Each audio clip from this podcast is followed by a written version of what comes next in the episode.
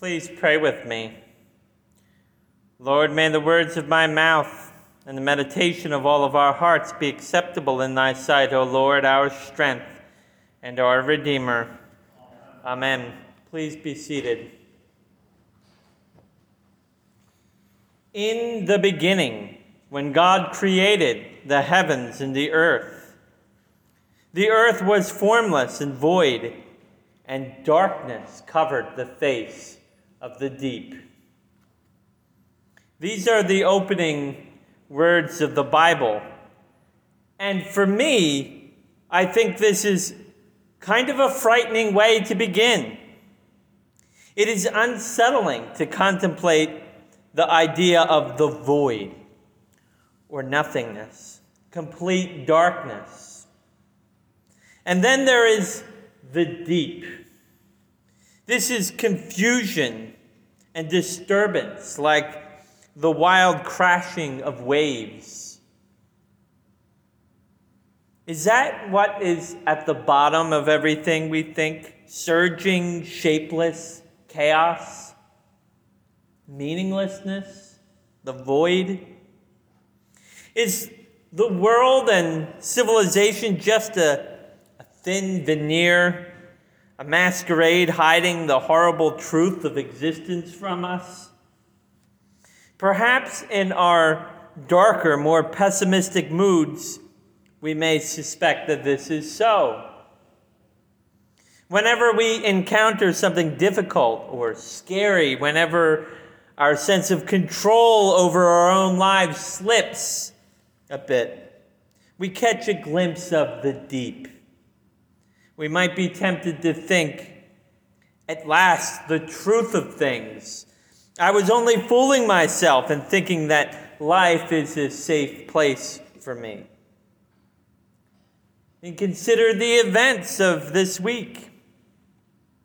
We've always taken for granted the stability of our nation, the peaceful transition of power, our democratic process.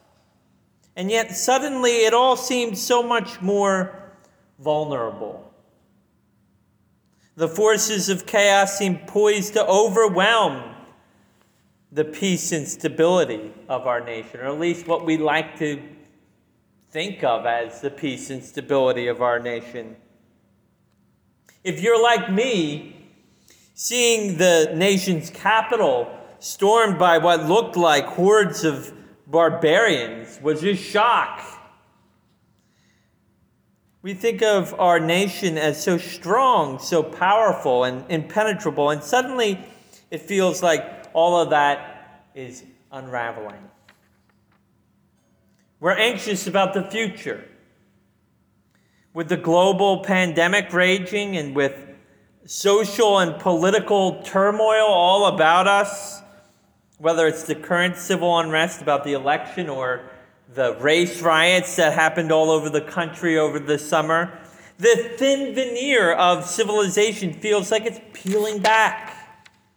The illusion of security and stability crumbling, and the dark primordial chaos looming on the horizon once again. And yet, here, in the beginning, as recounted by Genesis. A wind from God swept over the waters.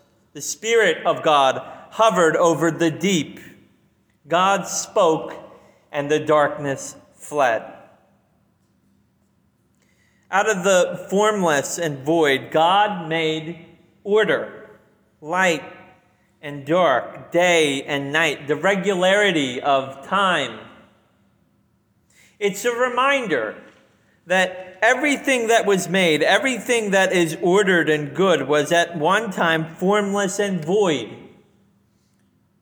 Order emerged out of chaos, beauty from ugliness, peace from disorder. This is kind of how creation works. Think about it for a moment. If you want to redesign your home, it's going to get a lot messier before it gets better. If you want to carve a statue or paint a picture, There will no doubt be that awkward stage when no one quite knows what they are looking at. And what about growth in our own lives? Isn't it true that in order to grow and develop, we need to struggle with conflict? Isn't how that it always works in, in novels and in movies, right? Without conflict, what do you have? No story. It isn't pleasant. We would prefer not to, but without it, we would simply remain as we are. We wouldn't grow. Now, growth out of such turmoil isn't inevitable. There's always the chance that our struggles can break us, that we can crack under the burden, that they can leave us worse than they found us. And yet, there is also an opportunity for growth and improvement if we use our suffering rightly. God's Spirit can visit us in the chaos. God can speak to us and bring forth something new and good. Things don't have to remain dark and void. We can find light, meaning, and creation. We tend to do all that we can to avoid conflict, to avoid messiness, to avoid confronting the dark and the void. Of course we do. Really, who wants to go there? Who wants to face that? Who wants to experience that or suffer that? We prefer to be comfortable and happy. Of course. But what if life isn't primarily about our comfort and happiness, but about growth and meaning? We may have to willingly embrace some messiness and disorder. We may have to endure the painful, confusing, and disorienting process of change. We may have to live with uncertainty and instability. There was a man named John. He had a difficult message for his nation.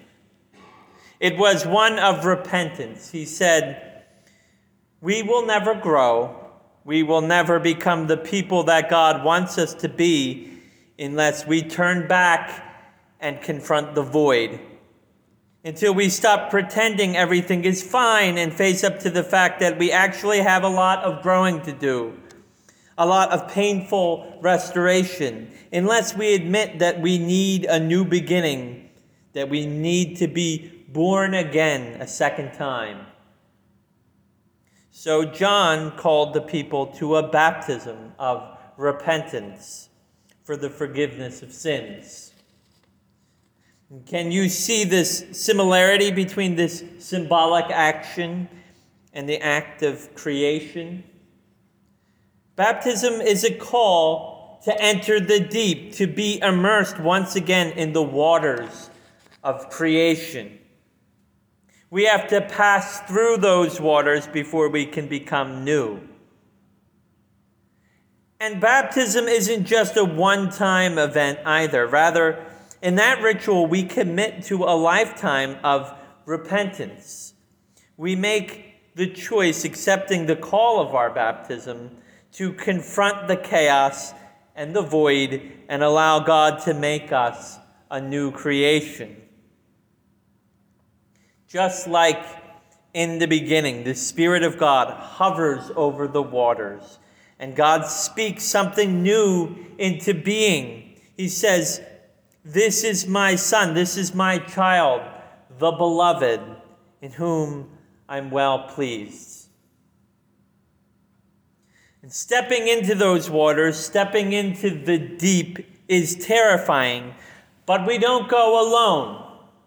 Christ goes down into those waters with us. Jesus had no need of repentance himself. He had no darkness or sin in himself to confront, but he entered the conflict for our sake. He came down from heaven to join us in the painful struggle of creation, of death and rebirth, of growth and repentance. In all our suffering and struggle, we can be sure that He is beside us, that we are joined to Him, that we will rise again and live through the power of His indestructible life.